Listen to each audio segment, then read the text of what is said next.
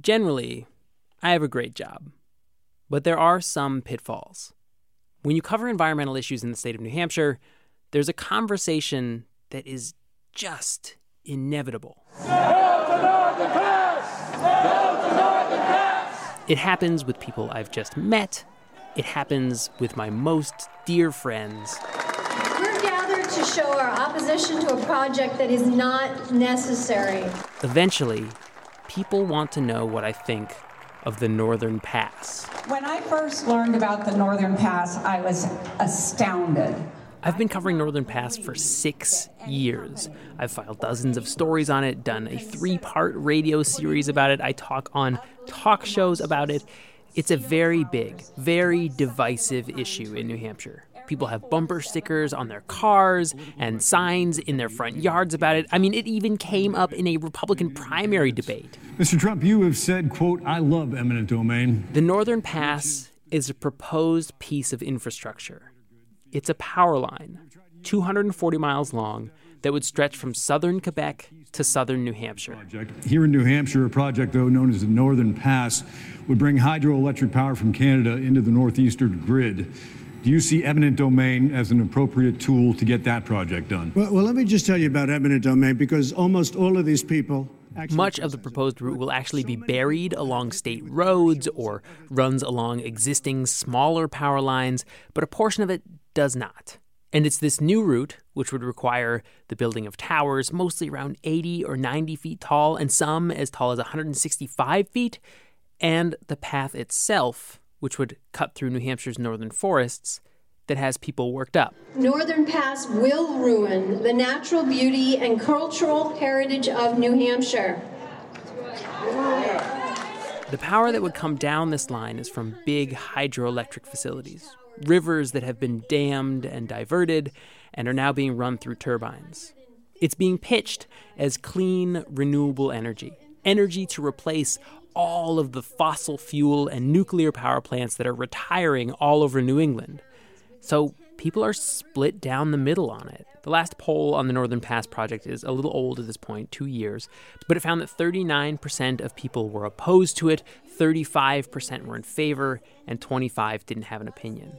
And so when this happens, when a friend or an acquaintance or a family member asks me about the Northern Pass, I want to run. It is a total minefield. Governor Sununu, do the right thing. Know that you're supporting Northern Pass. Do the right thing. But the debate, down here at least, has mostly been about the power line itself. The dams, the source of the electricity, are so far away. It's like they're not even real to the people here in New Hampshire.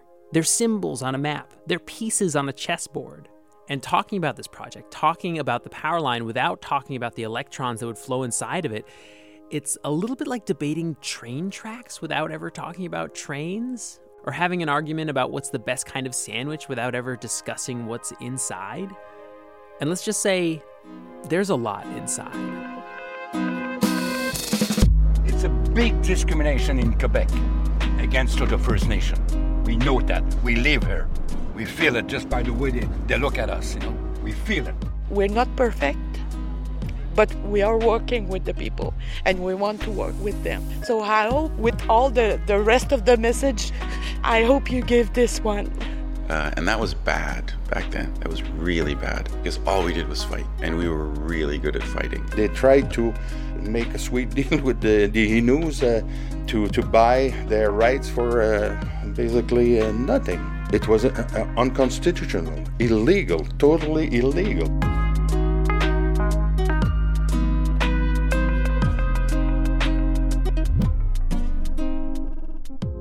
This is Outside In, a show about the natural world and how we use it.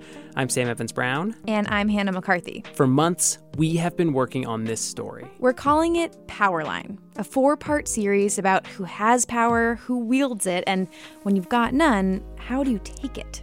In this first episode, we're going back to the beginning. Where did this project come from, and where does it go? What we found is that hydropower in Quebec is tied to a deep political history, one that stretches back decades and is inextricably tied with the reimagination of the French Canadian identity. And over the next few weeks, we'll tell you that history and how it continues to echo into the events of today, both north and south of the border.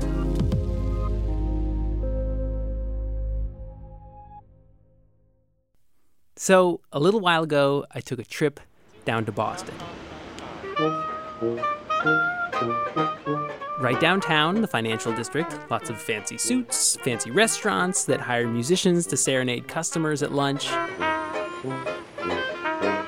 And I headed up into a nice, tall building right in the middle of this area and met with this really important guy. Great. So, Ian Bowles, uh, I'm an investor at WindSail Capital Group. Um, more relevant to this discussion, I, I was uh, Massachusetts Secretary of Energy and Environmental Affairs from 2007 to 2011. We're here talking to Ian because Ian held the reins when Massachusetts made a policy decision that might have kicked off the Northern Pass.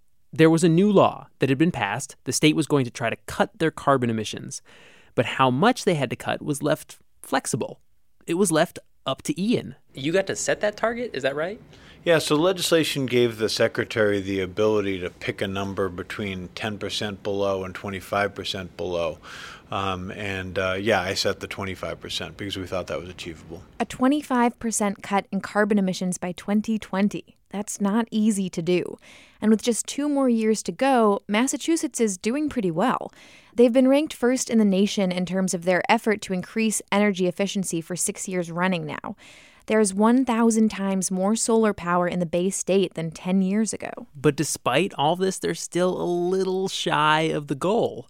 And that's because there's something missing from this ambitious plan. You know, if you think of yourself as reducing by 25%, um, five of that 25 would be coming from, you know, kind of one additional major transmission line for Canadian uh, hydropower. And I mean, I think the plan contemplated um, something on the order of one big additional line. One additional line. It wasn't long after this law was passed that Ian says he took a meeting with a representative from Hydro Quebec, a massive provincially owned electric company, one of the biggest hydropower companies in the world. They wanted to discuss a project that they and an American partner had in mind.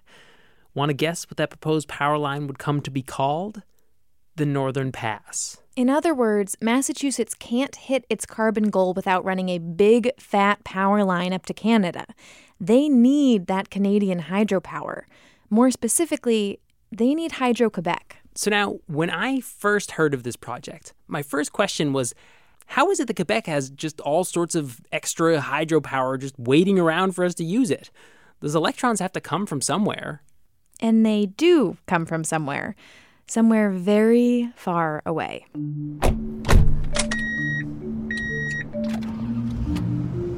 For this story, we drove north. So, how are you feeling energy wise?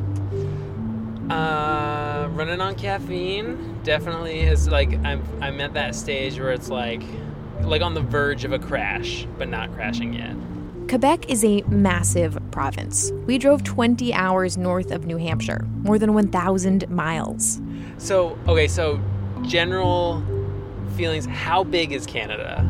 It like you'd think that the scale would have like solidified or, or something um, but it's only bigger than i could have imagined. Not impressed? Okay imagine where montreal is. The first hydro-quebec dam we're going to take you to is in fact a 16 hour drive north of montreal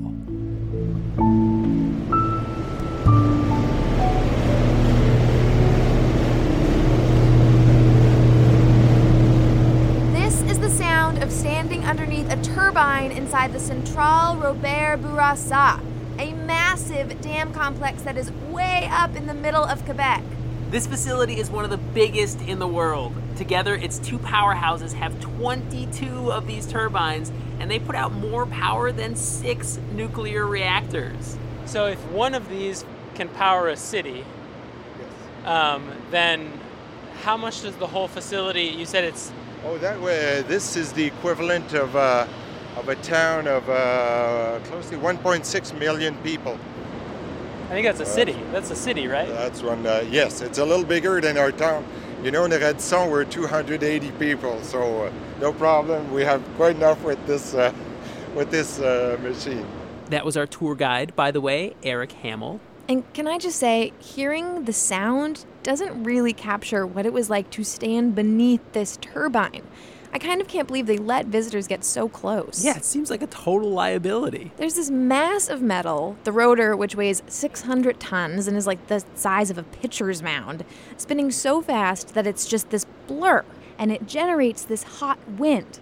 Like I'm talking about wind, not a breeze. And I just kept thinking, that'd take a finger clean off. And this whole project is like that. It's really hard to describe.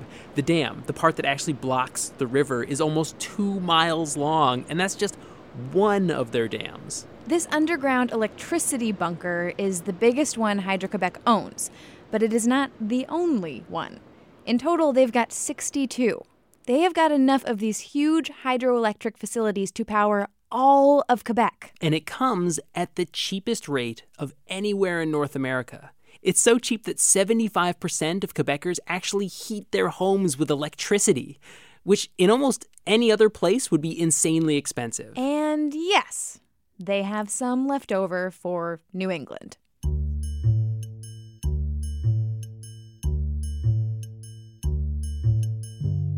So, how did this all get built? For starters, if you've never heard of Hydro Quebec, don't feel too bad. Okay. Our opinion about Hydro Quebec. I spent an hour or so wandering around a park in Montreal just asking random people about the company. Yeah, I'll talk to you. What, uh, what do you want to hear? Good things, bad things? And I'm generalizing here, but right away I noticed something a little unusual. Like most Americans I know, Montreal's English speakers didn't really give much thought about what makes their lights turn on. The fact that you're asking me the question, I'm thinking that it's something that I should have thought about. I, I. To be honest with you, I don't know what hydropower is. To them, Hydro Quebec is the name at the top of their electric bill, like the water company or the sewer bill. They don't give it much thought. Uh, one thing I like about them is that in the winter, if you don't pay them, they don't cut your hydro off, No they don't. right? Because you might die, so they leave it on. Woo! I sound stupid. no, no, man. no, but it's true. Like you don't think about it, right? You no. I, I, I take it for granted.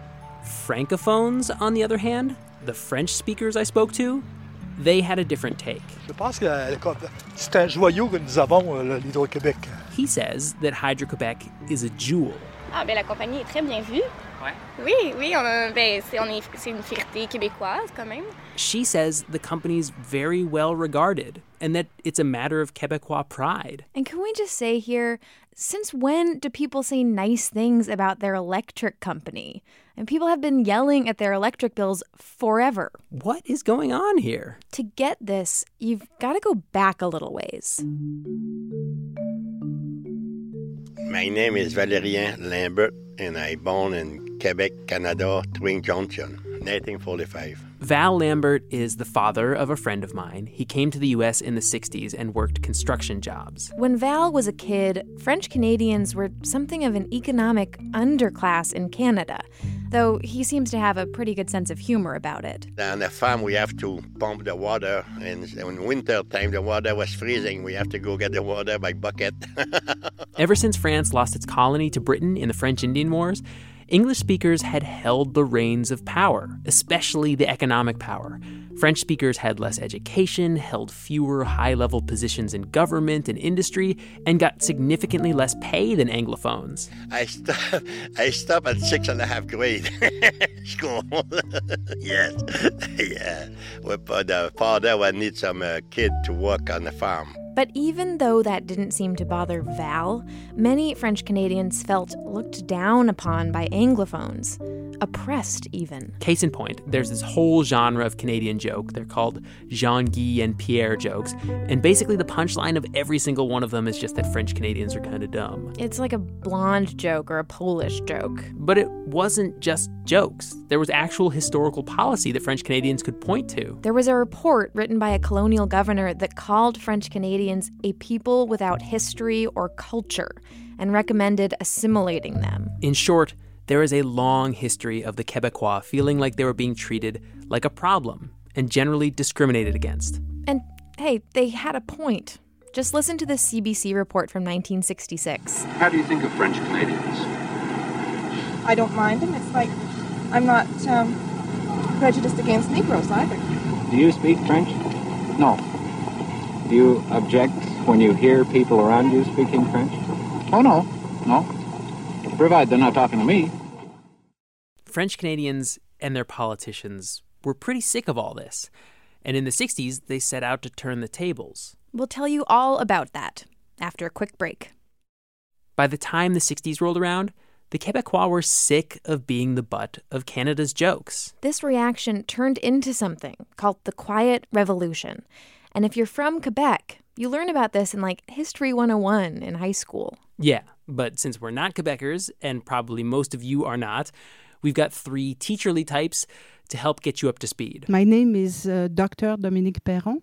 I am I, uh, am a retired professor of, from University of Calgary. My name is Caroline Desbiens, and I'm a professor at Laval University in the Department of Geography. My name is uh, Daniel Salée. I'm a professor of political science uh, at uh, Concordia University. So, cast yourselves back to Quebec in the 1950s.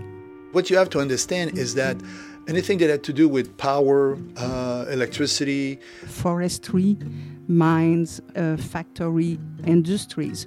All this was owned by either uh, American corporations or English corporations.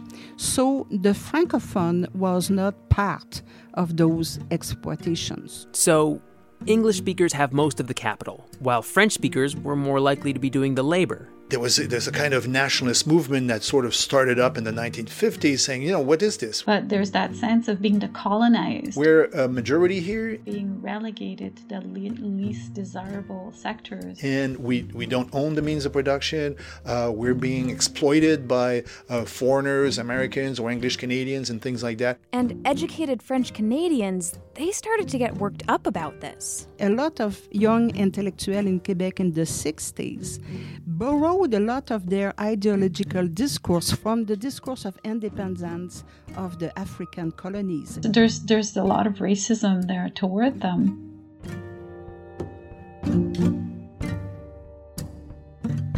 French Canadians were a majority, so it was only really a matter of time before they'd start to get their people into government. And this budding French nationalism eventually found a leader, Rene Lévesque. In 1962, uh, with a new Minister of uh, Natural Resources, René, René Lévesque. René Lévesque, who will become later in the 1970s pr- Premier of Quebec. René Lévesque, who founded and led the Separatist Party in the Parti Québécois. René Lévesque, a former journalist of Radio-Canada. Lévesque's first big idea for promoting francophones was hydropower. He got the idea that maybe we should uh, start with buying all the little uh, hydroelectric uh, company in Quebec. In this process that I guess people have referred to as decolonizing the energy sector, taking over our own economy and our own natural resources. And Quebec has impressive natural resources, especially when it comes to water. It is the second largest province in Canada and it contains 40% of all of Canada's hydropower potential. This idea, buying the dams, it was big. This is a sort of a foundational uh, moment uh, for Quebec. To this end, in an extremely unusual move, they called for snap elections very shortly after the previous election in 1962. The sole purpose of this election, the politicians wanted a mandate a mandate to buy up all of the country's existing hydropower companies and nationalize them into a single entity. And to sell Quebecers on this idea, they came up with a slogan. It is the most recognizable campaign posters in, in Quebec history. The motto was Maître chez nous. Masters in our own home. That slogan, Masters in our own house, it captured the spirit, it built momentum. That is, we have to really uh, uh, get the ownership of our land. You know, it's in every textbook for kids who learn their history. This is like the Quebec equivalent of the Rosie the Riveter poster or the Uncle Sam I Want You poster. That poster is very much part of what we learn or and teach our children. The image is dramatic. It's It's an upheld fist, clenching a bunch of lightning bolts. And this was the image that Quebecers had in mind when they went to the polls in that snap election.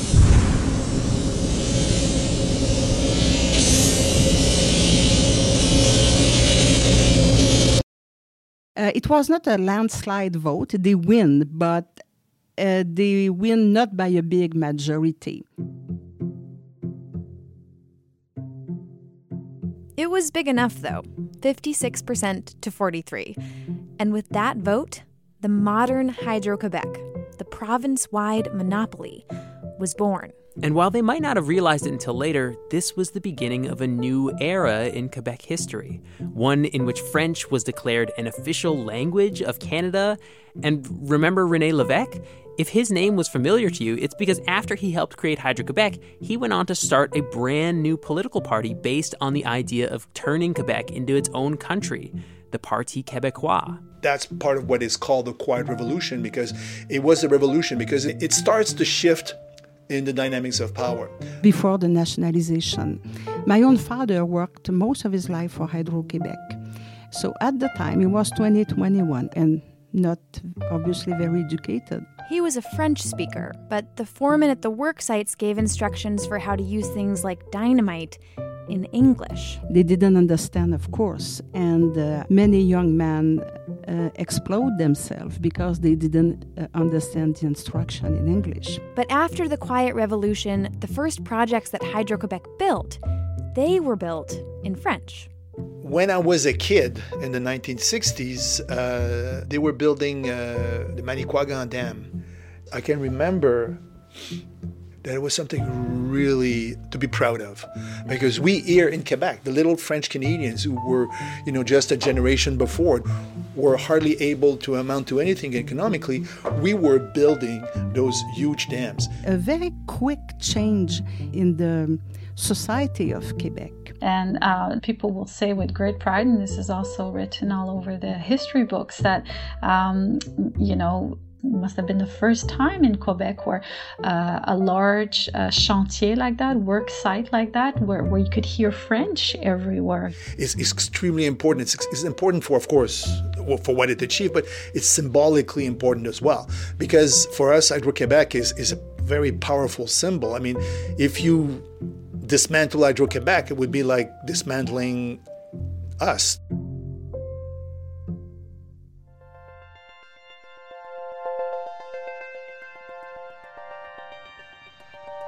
And this is probably why, if you ask a French speaker in the streets of Montreal about Hydro Quebec, they might just tell you that it's a jewel. Je pense que euh, c'est un joyau que nous avons, euh, l'Hydro-Québec. A matter of Québécois pride.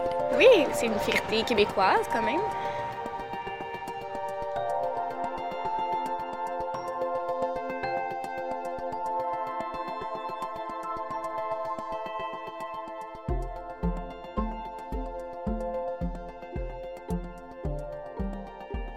Today, Hydro Quebec is huge, nearly 20,000 employees, Canada's biggest utility. So, uh, first of all, be, be welcomed here at the Hydro Quebec's Research Institute. So, uh, my, my name is Jean Pierre Tardif, so I'll be uh, your guide for most of the uh, and when I visited last summer, they took me on a tour of their research institute, a set of super fancy labs where they invent stuff, mostly robots, it seems. So, this is a robotized platform that we use to inspect uh, power lines. They have one called the Line Scout that like rolls along high voltage lines, inspecting them and X-raying them so they can make repairs. Uh, and there's another adorably nicknamed Scompi that can climb inside turbines to do repairs. Brave little robot. So with the robot, we don't have to take out the turbine runner. We just dry it and the robot is so compact that it can weld in between the blades. They also employ one of the world's foremost experts on battery chemistry, Karim Zaghib, and they're rolling out batteries on various spots on their grid. We are looking also in future worldwide what we can implement this technology, like in uh, China, India, and Africa, and especially China. You know that you have a lot of pollutions. And hydropower it does produce some of the lowest greenhouse gas emissions of any generating technology. When a dam is created, land is flooded, and the sunken plants and soil organisms start to die off and give off carbon and methane. But after around a decade, those emissions stabilize and the reservoirs don't emit any more than a natural lake. Cumulatively, over the 50, 80, or 100 year lifespan of a project, Hydro Quebec's dams actually give off less carbon than solar power. In short, Hydro Quebec is a big modern utility, one of the world's biggest. And remember, it's owned by the province. It's called a crown corporation. And that's been a pretty good deal for Quebecers. Uh, I would have to look at the uh, the uh, the figures, but um, it's a cash cow. Last year, the company paid the government about $4 billion. Some of that was just taxes and stuff that any utility would pay. But more than half came in the form of a dividend.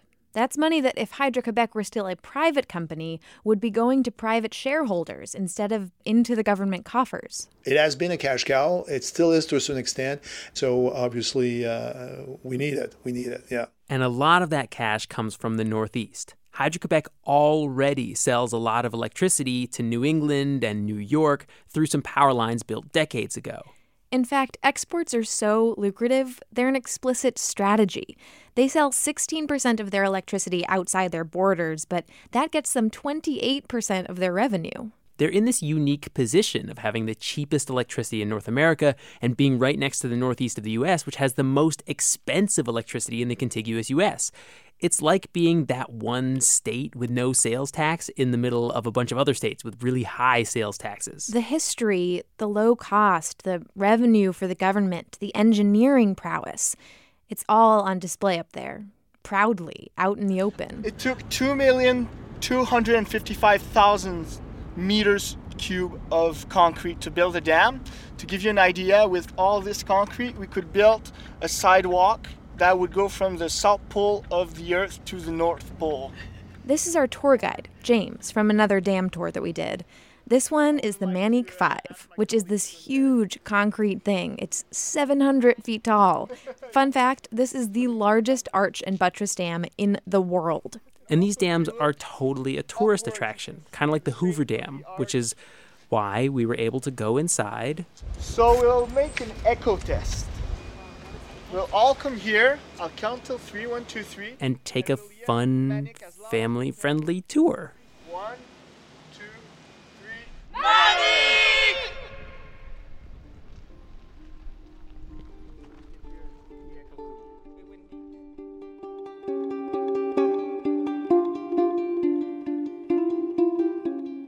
Trabalhei na nuvem, vou já me e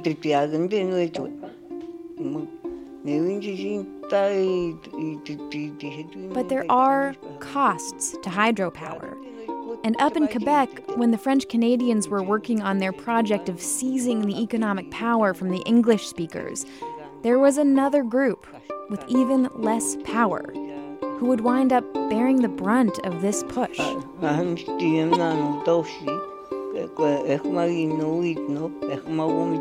A company this big, over a period this long, of course there's been conflict. Of course the narrative of how we should feel about them is a contested one. What they have done was, uh, first of all, immoral, and two, it was uh, unconstitutional, illegal, totally illegal. We we deployed the same arsenal that we were rebelling against. Those words that were sort of the spearhead of the Quiet Revolution, masters in our own house, were pronounced on Innu territory. They tried to make a sweet deal with the, the Innus uh, to, to buy their rights for uh, basically uh, nothing the Quebecois themselves, in their process of becoming masters in their own house, were dispossessing uh, indigenous peoples of their own house. Like we said at the beginning, today is the first of a four part series about New England's decision to bind itself even more tightly to Canadian hydropower. Next week, we're going to hear about the people who pushed back against Hydro Quebec's projects. Because when the Quebecois started to build their huge hydroelectric dams, they weren't building on a blank slate. There were tens of thousands of people who already lived on these water bodies, and in the early days, nobody asked them what they thought about these projects. That's next week on Outside In.